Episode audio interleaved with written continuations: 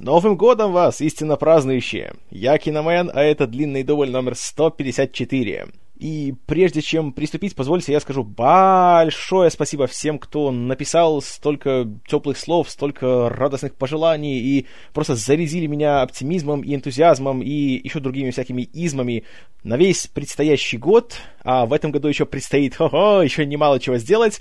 Так что давайте не будем терять время и приступим к нашей околопраздничной тематике, а именно к художественному фильму «Смертельное оружие» 1987 года выпуска. Фильм, который, хотя и не был первым представителем так называемого э, фильма о полицейских приятелях, но, тем не менее, фильм, который является, можно сказать, основополагающим в этом поджанре. «Смертельное оружие» является детищем сценариста Шейна Блэка, который наделал немало шума в 80-х, когда, только-только завершив свое обучение в Университете Калифорнии в Лос-Анджелесе, не испытав особого успеха в поисках работы актера, на которого он учился в университете, э, по совету своего друга, режиссера Фреда Деккера, решил попробовать себя на поприще сценарного мастерства. И за шесть недель написал сценарий под названием «Смертельное оружие». Э, в основе этой истории лежали несколько вещей. Во-первых, его большущая любовь к детективным историям, к полицейским, и в частности не к тому красивому глянцу, который показывали на телевидении и в кино, а именно к повседневной этой серой рутинной работе, которая, конечно, грязная, но ее нужно выполнять. И в плане кино Блэк, конечно же, вдохновлялся такой вещью, как французский связной. И еще у Блэка было несколько знакомых, которые работали в полиции, и они рассказывали ему о такой практике среди совсем уже уставших от своей работы людей, как намеренно притворяться, что ты психически неустойчив, и специально при исполнении доставать свой пистолет, как можно больше стараться стрелять без всякой необходимости, для того, чтобы тебя посмотрел психолог и сказал, что все, ты понимаешь ли, уже это расшатан, тебе нужно отправиться в отпуск. Потому что так просто в отпуск никто никого не отправлял. И таким образом человек, э, совершив такой незначительный, но все-таки проступок, временно, скажем так, принудительно отправлялся в оплачиваемый отпуск. И на полицейском жаргоне это принято было назвать психопенсия. И эта практика Блэку показалась очень любопытной, и сразу же у него возникла идея, а что если полицейский на самом деле так себя ведет, потому что у него проблемы с психикой, а не потому, что он хочет получить себе оплачиваемый отпуск? И, исходя из этого, Блэк сел и написал таки свой сценарий.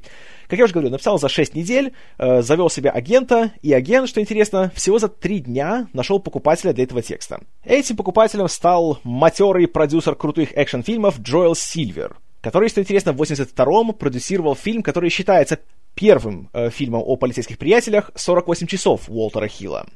Э, приобретя сценарий у Блэка, Хилл сразу же стал с ним работать над его шлифовкой, потому что, по словам Шейна Блэка, первая версия сценария занимала что-то около 140 страниц, и там было это полное безумие, и кульминацией всей этой истории было то, что в финале происходил гигантский взрыв здоровенного склада с кокаином, и этот порошок, собственно, начал э, сыпаться над э, знаком Голливуда. И таким образом в Лос-Анджелесе все-таки пошел снег. Сильвер, почитав это, сказал, что все-таки можно сделать что-нибудь получше, что-нибудь э, более удобоваримое. И поэтому на протяжении нескольких недель э, Блэк и Сильвер уже доводили сценарий до ума и до того вида, в котором не стыдно будет пытаться его нести на какую-нибудь большую студию. А большая студия вскоре нашлась. После того, как от смертельного оружия отказались люди с Fox и Universal, Сильвер понес сценарий на Warner Brothers, где его почитал тогдашний исполнительный вице-президент студии Марк Кентон, которого вы помните как будущего продюсера Бэтмена, 300 спартанцев и Пираний 3D, и Кентон посчитал, что это очень даже стоящая вещь. Таким образом, студия купила сценарий и запустила его в производство, а Сильвер стал его главным продюсером. А Шейн Блэк получил по тем временам рекордный гонорар, если правильно помню, то в размере 1 миллиона долларов. Что, напомню, происходило в конце 85 года, и на момент э, подписания контракта Шейну Блэку было, внимание, 24 это была история просто неслыханная для Голливуда, и, конечно же, у Блэка сразу появилась куча злопыхателей, и, как он сам говорил, что такой резкий взлет вверх из грязи в князи, для него, конечно, это было очень трудно, потому что большинство его друзей просто перестали с ним общаться. Потому что, увы, жаба задушила.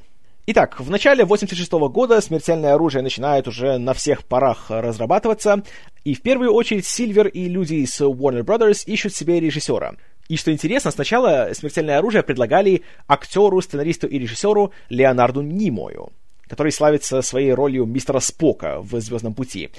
Однако Нимой отказался, потому что, во-первых, ему было неинтересно снимать очередной экшн-фильм, а во-вторых, он был занят съемками трех мужчин и младенца. После этого начальство студии обратило свой взор на другого режиссера, который только-только с ними поработал, и снял для них немалый хит под названием «Балбесы», который продюсировал товарищ Спилберг. Это был Ричард Доннер, человек, который начал свою карьеру еще в середине 70-х в плане полнометражного кино, да и ого-го, как начал, э, сняв на студии Fox «Омен», один из лучших фильмов ужасов всех времен, который, среди прочего, спас студию от банкротства. А двумя годами позднее совершил еще один гигантский прорыв, сняв Супермена. Но это уже совсем другие истории. Так вот, э, Донор был в хороших отношениях со студией, почитал сценарий и сразу же по завершении читки сказал «пойдем снимать». Он был настолько в восторге, что даже не хотел ничего менять и был готов за любые деньги работать, лишь бы сделать этот фильм. И таким образом Донор стал не только режиссером, но еще и вторым продюсером «Смертельного оружия». Следующим важнейшим шагом при подготовке фильма стал поиск актеров на главные роли, а именно детективов-напарников Роджера Мерто и Мартина Ригза. Первый — это утомленный своей жизнью и своей службой добропорядочный семьянин, а второй — неуравновешенный скорбящий вдовец с суицидальными наклонностями. На обе роли пробовалось много актеров. Что интересно, на роль Ригза среди прочих рассматривался молодой, тогда еще мало кому известный актер Брюс Уиллис. Однако роль он не получил. Э, точную причину никто не называет, но я думаю, это связано с тем, что он с 85 -го года как раз начал сниматься в сериале «Агентство Лунный свет». А там был очень э, насыщенный график, поэтому просто не было, наверное, свободного времени. А у кого время нашлось, так это у австралийца, э, звезды трилогии «Безумный Макс» Мэла Гибсона. С которым, что интересно, Ричард Доннер уже раньше встречался, и он хотел взять его на главную роль в своем фильме «Леди Ястреб». Однако тогда у Гибсона были съемки, как раз в «Безумном Максе 3», и поэтому вместо него он взял Рутгера Хауэра. А здесь Гибсон сам был свободен, и кроме того, он также был просто восхищен сценарием и говорил, что в отличие от всего остального, что ему предлагали, потому что ему много чего предлагали в Голливуде, а здесь все строилось не на действии, не на пальбе, а на персонажах а персонажи были чертовски интересные. И Рик сказался ему гораздо интереснее, чем то, что он играл раньше, потому что он был персонажем с чувством юмора. И здесь было веселье в этом фильме. Потому что тот же «Безумный Макс» или э, «Год опасной жизни», в котором он снимался у себя на родине, это были все-таки фильмы очень тяжеловесные, очень угрюмые, где его персонаж ни разу не улыбался, не шутил, не острил, а здесь он это делал в каждой сцене. Поэтому Гибсон быстро дал свое согласие. А что касается выбора актера на роль детектива Мерто, тут случился забавный такой казус. Э, директор по подбору актеров Мэриан Дуэрти спросила у донора, смотрел ли он фильм Стивена Спилберга 85 года под названием «Цветы лиловые полей». Донор, конечно, смотрел. Тогда Дуэрти предложила, как насчет взять на роль исполнителя главной роли в «Цветах лиловых полей» Дэнни Главера. На что Донор незамедлительно ответил, «Главер? Но он же черный!» После чего Дуэрти посмотрела на него непонимающим взглядом и напомнила, что в сценарии-то как раз расовая принадлежность ни одного из героев не была прописана. И Донор просто сам признавался впоследствии, что да, у него сработали такие расовые стереотипы, что если не написано, что он черный, значит он должен быть белым. Он признал свою ошибку и, конечно, предложил Главеру эту роль. Тот также посчитал сценарий и посчитал, что теперь, уже после успеха у Спилберга, а также, когда он снимался в том же 85 году в другом номинированном на Оскар фильм «Свидетели» Питера Уира, Главер решил, что пора бы ему немножко еще и расширить свои горизонты и играть не только в душещипательных драмах, но еще и можно сделать что-то более массовое, более развлекательное. А окончательно стало ясно, что это именно те актеры, которые нужны для этих ролей, э, тогда, когда Ричард Доннер пригласил к себе домой Мэла Гибсона и Дэнни Главера, и они просто вдвоем почитали пару сцен из сценария. И там Доннер говорит, что он был просто поражен тем, как этот текст, во-первых, сам по себе был интересным, но в их исполнении он заиграл совершенно новыми красками. И он увидел юмор, где его раньше не было. Он увидел эмоции, где он их раньше даже не мог и подумать, что они могут быть. И они получились идеальным дуэтом, и за два часа читки он убедился в том, что только они и больше никто к этому фильму не подойдет. Таким образом, главный дуэт у фильма появился. Что касается третьей, важнейшей роли в этом фильме, злодейского прихвостня с арийской внешностью по имени Мистер Джошуа, то здесь как раз не создатели искали актера, а актер сам к ним напросился. Это был номинант на Оскар Гэри Бьюси, у которого, увы, в 80-х карьера пошла немножко вниз, и он изо всех сил искал себе какую-то новую лазейку, чтобы снова напомнить зрителю о том, что он есть и он хороший. Правда, Бьюси пришлось немножко поволноваться, потому что с тех пор, как в 78-м его номинировали на Оскар, он уже практически не проходил пробы ни для одного фильма, в котором снимался. А здесь Донор все-таки поручил ему пройти пробы. И он их прошел, без каких-либо проблем. А впоследствии он говорил, что ему дали роль, скорее всего, потому, что он единственный, кто убедительно выглядел как человек, который мог побить Мэла Гибсона.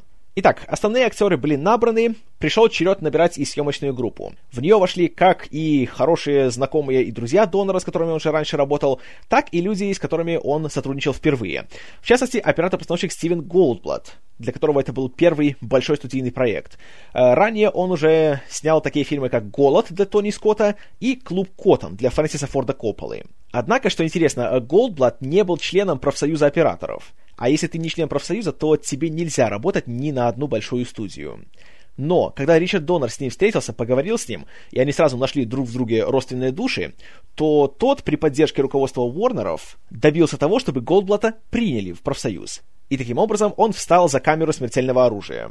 Художником-постановщиком на смертельном оружии стал Джей Майкл Рива, который только-только поработал с Донором на «Балбесах». И они также стали большими друзьями. Что также интересно, Рива уже работал и с Дэнни Главером, потому что он был художником-постановщиком на тех же «Цветах лиловых полей». Также на «Смертельном оружии» работал еще один давний партнер Донора, который был с ним еще со времен Омена, а именно режиссер монтажа Стюарт Бэйрд, который, среди прочего, монтировал Омена, Супермена и Леди Ястреб. И в целом в своей индустрии он считается одним из главных людей при монтаже экшена. Кстати, в последние годы вы могли видеть его работу в «Казино Рояль» и «Координатах Skyfall». А вот что еще интересно, «Смертельное оружие», хотя это и был, знаете, боевик с э, крутыми экшн-сценами, перестрелками, погонями и так далее, но фильм снимался без второй съемочной группы, и Ричард Доннер следил лично за каждым кадром. А в плане постановки трюков ему помогал э, Бобби Басс, тоже человек э, с богатым опытом, который начал как каскадер, работал, среди прочего, на таких фильмах, как «Смоки и бандит» или «Близкие контакты третьего вида», а затем перешел до постановщика трюков на таких вещах, как «Лицо со шрамом» и «Жить и умереть в Лос-Анджелесе». Так что компания собралась крепкая и надежная. Ну и раз уж мы уже здесь затронули съемочную группу, то еще очень важно упомянуть, кто занимался музыкой к фильму. Э, композиторами были здесь два человека. Майкл Кеймен и человек, который, думаю, не нуждается в представлениях, Эрик Клэптон. Э, как они вообще сюда попали? Э, Кеймен до того, как начал заниматься кино, среди прочего, в 83-м он написал музыку к фильму Дэвида Кроненберга «Мертвая зона», а в 86-м занимался на «Горце».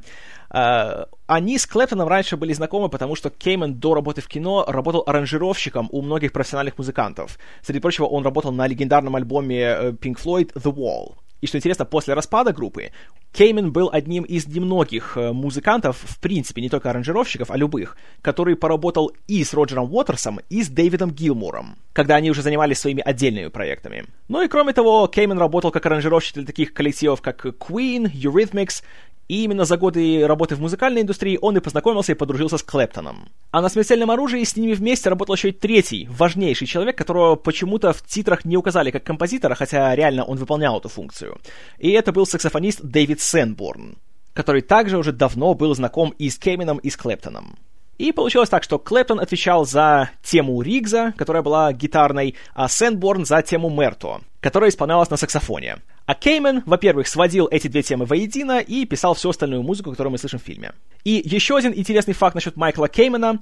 Он написал музыку, которая звучала на заставке студии New Line Cinema. Но вернемся к смертельному оружию. Съемки фильма проходили с августа по ноябрь 86-го. Так как события фильма происходят в Лос-Анджелесе, и Блэк старался передавать сценарий весь дух этого города, то Донор также настоял на том, чтобы съемки проходили не где-нибудь в Торонто, что было бы дешевле, а в самом, собственно, Лос-Анджелесе. И более того, он настоял на том, чтобы съемки проходили на натуре, а не в павильонах. Поэтому большинство сцен снимались именно там, где они и происходят, и должны происходить по сюжету. И также, что интересно, как отмечал Стивен Голдблат, Донор не был большим перфекционистом в плане э, выставления освещения и композиции кадра. Э, говорят, что не было таких моментов, как часто бывает у многих кинематографистов, что приехали и ждем 5 часов, пока солнце опустится до нужного угла, чтобы деревья давали нужную характерную тень. Донор, наоборот, хотел скорости и динамики. И, как говорят э, члены съемочной группы, на съемках он был довольно-таки авторитарным человеком, и многие сравнивали его с матерым армейским генералом. Но в хорошем смысле, потому что у него все шло четко, пунктуально, никто не опаздывал, никто не задерживался, и от графика никто не отставал.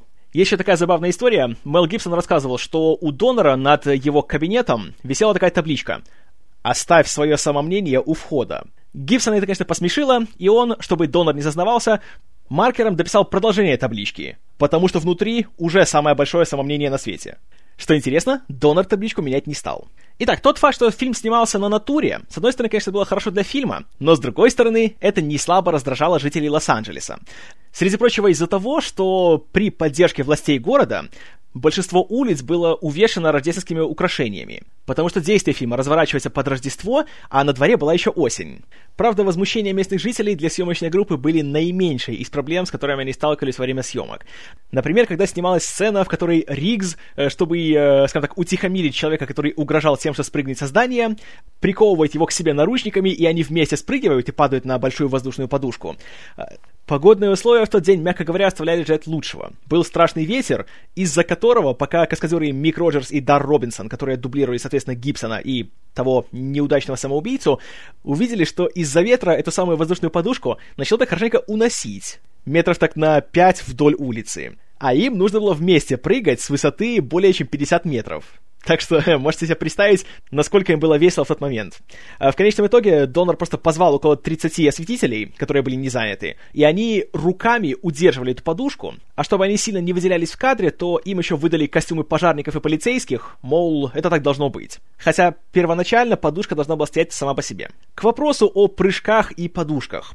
Когда снималась открывающая фильм сцена, в которой какая-то непонятная и почти не одетая девушка-наркоманка спрыгивает со своего балкона и приземляется на одной из э, нижестоящих машин, было решено снимать эту сцену вживую, то есть без использования дублера, и актриса Джеки Свонсон здесь сама выполнила это свое падение.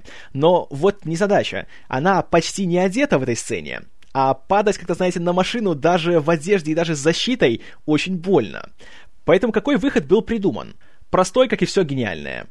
Тот кадр, где мы видим, где Джеки Свонсон падает на крышу машины, мы видим это сверху, это не машина. В реальности э, группа Джея Майкла Ривы сделала большую фотографию одной из машин э, стоящей, сделала это ви- такой вид сверху, а затем просто в максимально возможном формате распечатали фотографию э, вида этой машины сверху и наложили ее на большую воздушную подушку. И таким образом, если очень внимательно посмотреть, тут уже просто мастерство Стюарта Бейрда, это скрыло этот трюк. Когда мы видим, как Джеки Свонсон падает на машину, если нажать на паузу в этот момент и посмотреть покадрово, то можно увидеть, что на крыше машины появляются складки которые, конечно, в реальности не появились бы. И уже здесь мы буквально долю секунды видим, как ее э, тело касается крыши, и тут же мы переключаемся на вид изнутри машины и видим, как ее крыша прогибается. Это, само собой, делалось уже без участия человека. Вот так вот все. Просто, дешево и эффектно. И никакой компьютерной графики не нужно, нужна лишь фантазия. И, кстати, в этой сцене уже в э, самом фильме Донор вставил такую шутку, что именно когда мы видим уже труп Джеки Свонсон, лежащий в помятой машине, здесь же появляется титр «Режиссер Ричард Донор». Э, шутка связана с тем, что получается так, что в самых его больших фильмах обязательно есть кадр, где женщина падает с большой высоты. Потому что есть такие знаменитые кадры того, как Ли Ремик э, падала с э, здания больницы в Омене, а Марго Кидер падала с э, небоскреба в Супермене. Трудности совсем другого характера Гибсон испытал, когда ему нужно было снимать сцену, в которой Риггс пытается покончить с собой, сидя в своем трейлере на пляже. Сначала сцену сняли в порядке обычных съемок и сделали несколько дублей, однако сам Гибсон остался очень недоволен. Он посчитал все-таки, что можно сделать лучше, и как-то он не чувствовал себя достаточно комфортно, чтобы полностью дать волю всем накопившимся эмоциям. И по окончании того съемочного дня он попросил у донора возможности как-нибудь переснять все это дело. Донор его послушал, и что они сделали, вот это интересно. Э, члены съемочной группы буквально вырезали кусок из этого трейлера, в котором должен был сидеть э, Риггс, и оставили его на съемках, скажем так, в режиме ожидания. На случай, если Гибсон будет чувствовать себя достаточно хорошо, если он будет думать, что вот все, вот теперь муза пришла и можно снимать, то что можно было сразу пойти, туда его посадить и по-быстренькому все сделать. И каждый вечер, когда основные съемки завершались, к донору подходил его ассистент и говорил, что ну как там, Гибсон созрел уже для съемок или нет? И в один вечер он все-таки созрел. И уже тогда все звезды сошлись. На съемках были только сам Гибсон, донор и его оператор, и уже здесь игра Гибсона сразила всех на повал. Если очень внимательно посмотреть, то даже в этой сцене можно увидеть, что камера немножко даже трясется в этот ключевой момент. Это потому, что и оператор, и сам донор были настолько вот поражены игрой Гибсона, что сидели и просто плакали. И от этого у оператора тряслись руки. И забегая вперед, э, есть такая забавная история о том, что когда режиссер Франко Дзефирелли посмотрел «Смертельное оружие», то именно в этой сцене, где Рикс пытается покончить с собой, он э, сразу решил, что он даст Мэлу Гибсону главную роль в своей версии Гамлета. Так что не зря переснимали. А Гибсону, кроме всего прочего, к съемкам еще нужно было очень интенсивно готовиться, во-первых, в плане физической тренировки, ну, Главеру тоже. А еще Гибсон э, трудился с одним из партнеров Бобби Басса, стрелком Дэвидом Уэбстером, для того, чтобы убедительно смотреться в сценах, где он работает с оружием, а особенно в сцене в пустыне, где Рикс с помощью снайперской винтовки прикрывает Мерто, который встречается со злодеями. Потому что если играешь героя, который по сюжету был крутым снайпером во Вьетнаме, то тут надо знать свое дело. Однако, несмотря на всю свою интенсивную подготовку, Гибсон в фильме все равно моргает каждый раз, когда делает выстрел. Увы, до Клинта Иствуда и Роберта Патрика ему еще далековато. Кроме обращения с оружием, Гибсон еще несколько недель тренировался и разучивал хореографию вместе с Гэри Бьюси для их кульминационной большущей злой драки в финале. Однако так получилось, что и Гибсон, и Бьюси перестарались при подготовке, и когда пришел день, когда нужно было, собственно, снимать, они полностью забыли всю свою хореографию. Они помнили отдельные движения, но что, когда и зачем должно было идти, они уже не могли вспомнить. Поэтому пришлось импровизировать на съемках. Тут, кстати, у Донора возникла забавная идея. Снимать всю драку за раз, большими такими непрерывными дублями. И сделать так несколько раз. А уже затем, чтобы Стюарт Бэрд посмотрел это все и выбрал самые лучшие моменты. И, как рассказывал Бэрд, Ему-то особо и вырезать ничего не пришлось. Говорит, что использовал практически весь отснятый материал, потому что все выглядело настолько профессионально и эффектно. И точно такого же мнения было руководство Уорнеров по поводу всего фильма. А вышло «Смертельное оружие» в прокат. Вот что интересно, фильм сам происходит на Рождество, снимался осенью, а вышел в марте 87 года. Студия не ожидала, что это будет какой-то сенсацией, и просто надеялась, что получится очередной добротный боевичок, который принесет какую-никакую прибыль. Но фильм превзошел все ожидания.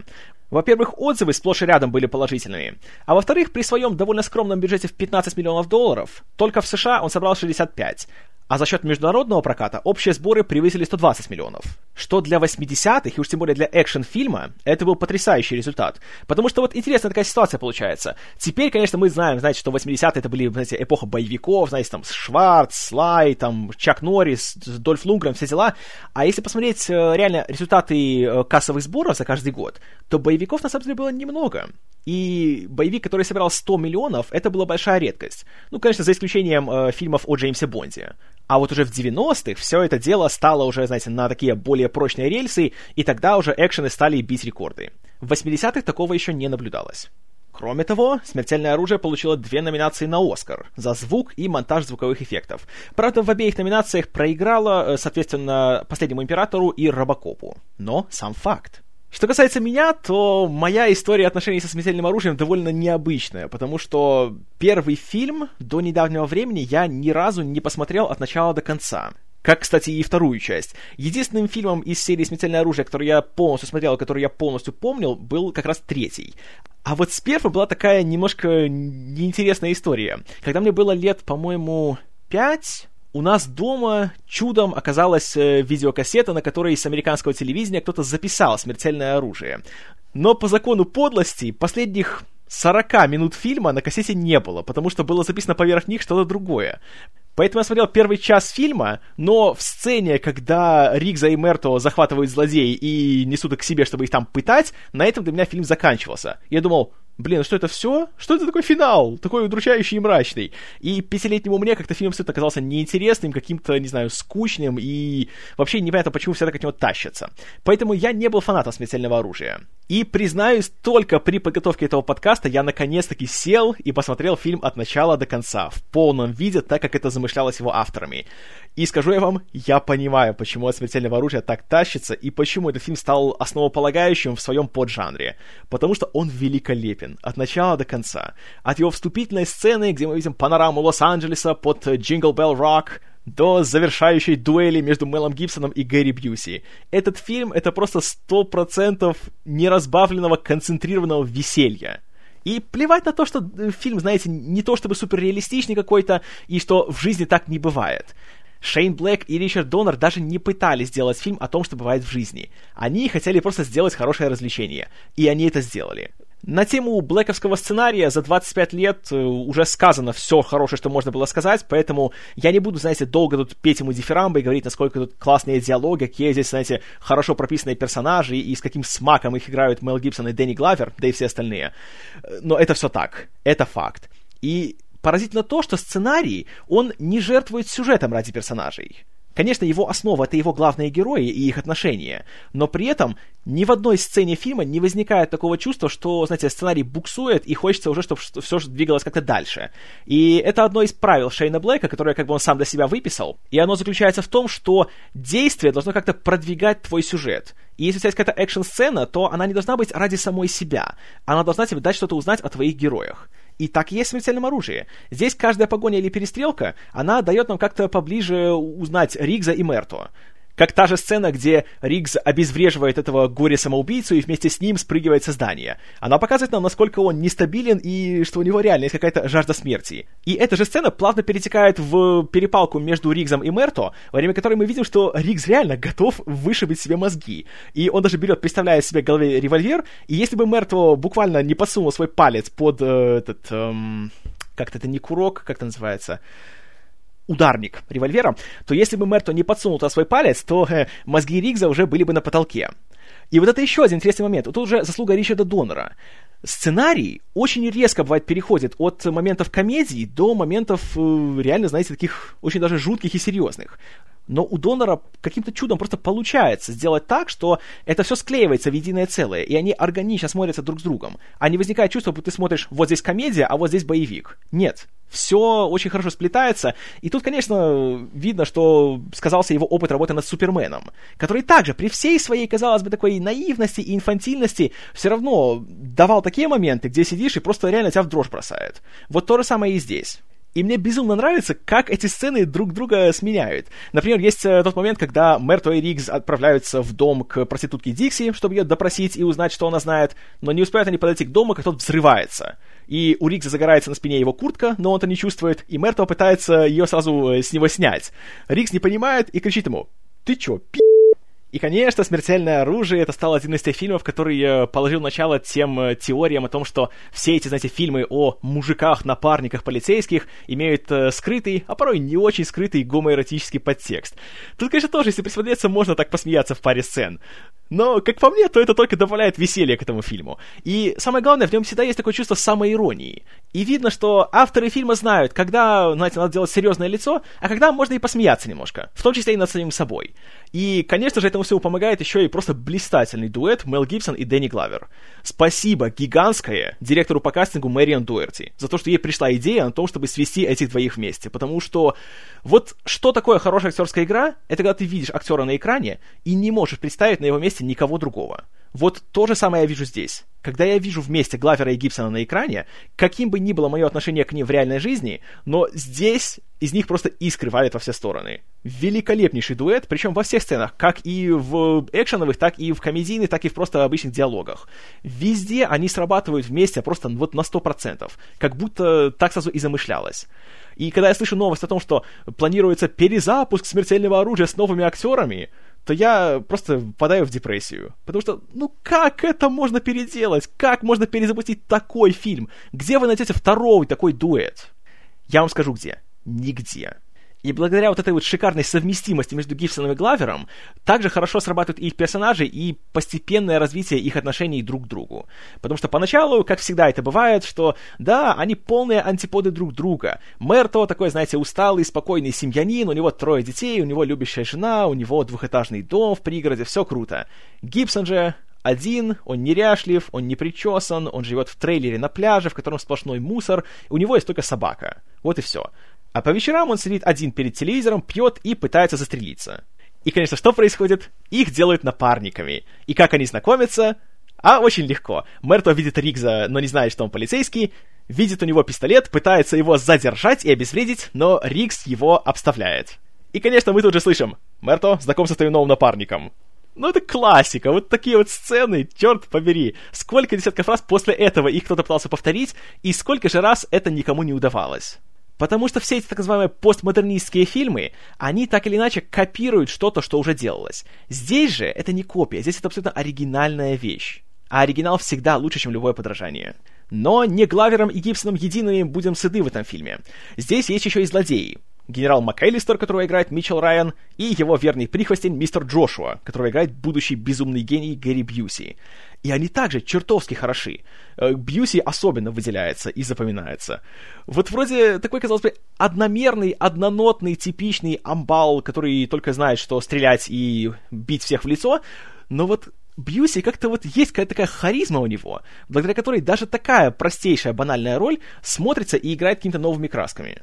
И что еще мне чертовски понравилось в «Злодеях», то, что, с одной стороны, Блэк делает их э, такими всезнающими, всемогущими и супер опасными, и включая то, что они могут из ниоткуда прилететь на вертолете и убить твоего единственного свидетеля, но в то же время что-то есть в них очень вероятное и, по крайней мере, не слишком уж фантастическое.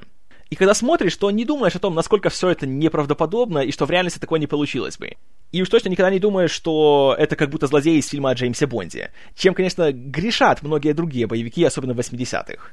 И что самое важное, Донор и Блэк знают, когда этих злодеев надо сделать полностью серьезными и по-настоящему опасными. И когда уже в финальной трети фильма Мерто и Риггс оказываются волею судеб в плену у МакЭлистера и Джошуа, то тогда, знаете ли, фильм отключает режим самоиронии и включает реально просто режим жесткого боевика, грязного, сырого и кровавого. Есть сцена, где Ригза жестоко пытают, и делает это мастер пыток по имени Эндо, который играет человек с очень колоритной внешностью Эл Леонг. Запомните его лицо, вы его еще не раз увидите в фильмах, о которых я буду говорить. И тут смотришь, как думаешь, что тут никакой комедии уже нет, знаете, это очень даже так серьезно и страшно. И повторюсь, то, как удачно донору удается совместить сцены, где, с одной стороны, на стрельбище э, Мерто и Ригз соревнуются, кто из них круче стреляет, то есть, иначе говоря, меряются у кого длиннее. Э, ствол пистолета, конечно же. А затем показывают момент, где Ригза пытают с помощью электрического тока, и ты одинаково веришь в того Ригза и в этого, и ты не думаешь, что смотришь два разных фильма, это, поверьте, очень, очень сложно такое сделать. И Ричард Доннер — это тот редкий режиссер, которому такое удается. И опять же, в плане мрака и в плане насилия он тоже не перегибает палку. Немножко попытали, немножко там побили друг друга, попривязывали к стульям, но, конечно, Рикс освобождается, он спасает Мерто и его похищенную дочь, но и здесь они находят пару секунд, чтобы посмотреть друг на друга, обменяться остротами, а затем и дальше гнаться за злодеями. И вот в этом гигантская заслуга фильма, что смотришь эту сцену и не думаешь, Бог ты мой, ну это же глупости, такого в жизни не бывает. После пыток они еще, понимаешь, улыбаются друг другу и острят. Но здесь все настолько с душой сделано, настолько классно и качественно, что смотришь и не просто принимаешь это, а ты еще и радуешься этому. И думаешь, ха-ха, вот какие они молодцы, сейчас вы получите у них. И ведь получают. И не обращаешь внимания на то, что, понимаешь ли, офицеры полиции бегают по улицам с огнестрельным оружием, стреляют без разбору в людных местах, за что в реальности, конечно, их бы уже давно не только уволили бы, но еще и, знаете, привлекли бы к криминальной ответственности. Но здесь на все это наплевать, потому что так классно, так весело, так захватывающе. И, наверное, наилучшая иллюстрация от этого подхода фильма — это финальная драка между Ригзом и мистером Джошуа. Когда все, вроде его уже арестовали, приехала полиция, и уже казалось, все, понимаете ли, повезем его и посадим до конца его дней, и справедливость восторжествует. Но тут Ригз предлагает ему, а что, не хочешь побороться за титул? Мол, давай, один на один. Джошуа соглашается. И пока вокруг стоят десятки полицейских, э, вверху кружит какой-то вертолет. Одна из машин сбила пожарный гидрант, поэтому еще и течет вода. Но никого это не волнует. Потому что Ригс и Джошуа выясняют отношения. И Мерто еще и бегает и кричит «Да, давай, Ригс, давай, вали ему!» И в этот момент, хочешь не хочешь, почувствуешь такой детский восторг. И будешь сам смотреть и думать «Да, вали ему!» Просто прекрасно. Вот как мне не хватает такого, знаете, просто веселья в современных фильмах. Потому что в современном кино, особенно в плане боевиков и фантастики, пошла такая дебильная тенденция все делать супер мрачным, супер серьезным. Все с каменными лицами, и никаких даже намеков на юмор или уж тем более самоиронию. И в том-то и все дело, понимаете, что легко броситься в крайность. Легко сделать фильм, который будет полным абсурдом и будет абсолютно несерьезным и глупым. Так же, как легко сделать фильм, который будет, знаете, угрюмым, таким серьезным, задумчивым и мрачным. Но от этого менее скучными эти фильмы не станут а сделать фильм, который будет находиться на этой грани, и который будет сочетать в себе и юмор, и просто веселье, и просто радость, а также нечто серьезное, нечто опасное, нечто грозное, вот в этом, товарищи, и заключается настоящий талант. А уж в «Смертельном оружии» таланта хватило бы еще на десяток фильмов. И именно десяток баллов я ему ставлю. Великолепный фильм. один из лучших в своем жанре и один из обязательных просмотров в своем жанре. Любите вы боевики, не любите, это просто обязательно к просмотру. Рекомендую всем и каждому. И даже если вам не понравится, то, по крайней мере, вы будете знать, что такое смертельное оружие и что такое фильм про полицейских приятелей. И на этой высокой ноте я пожелаю вам приятного просмотра. Спасибо за внимание. С вами был Киномен. И кто там за рулем? Стиви Уандер?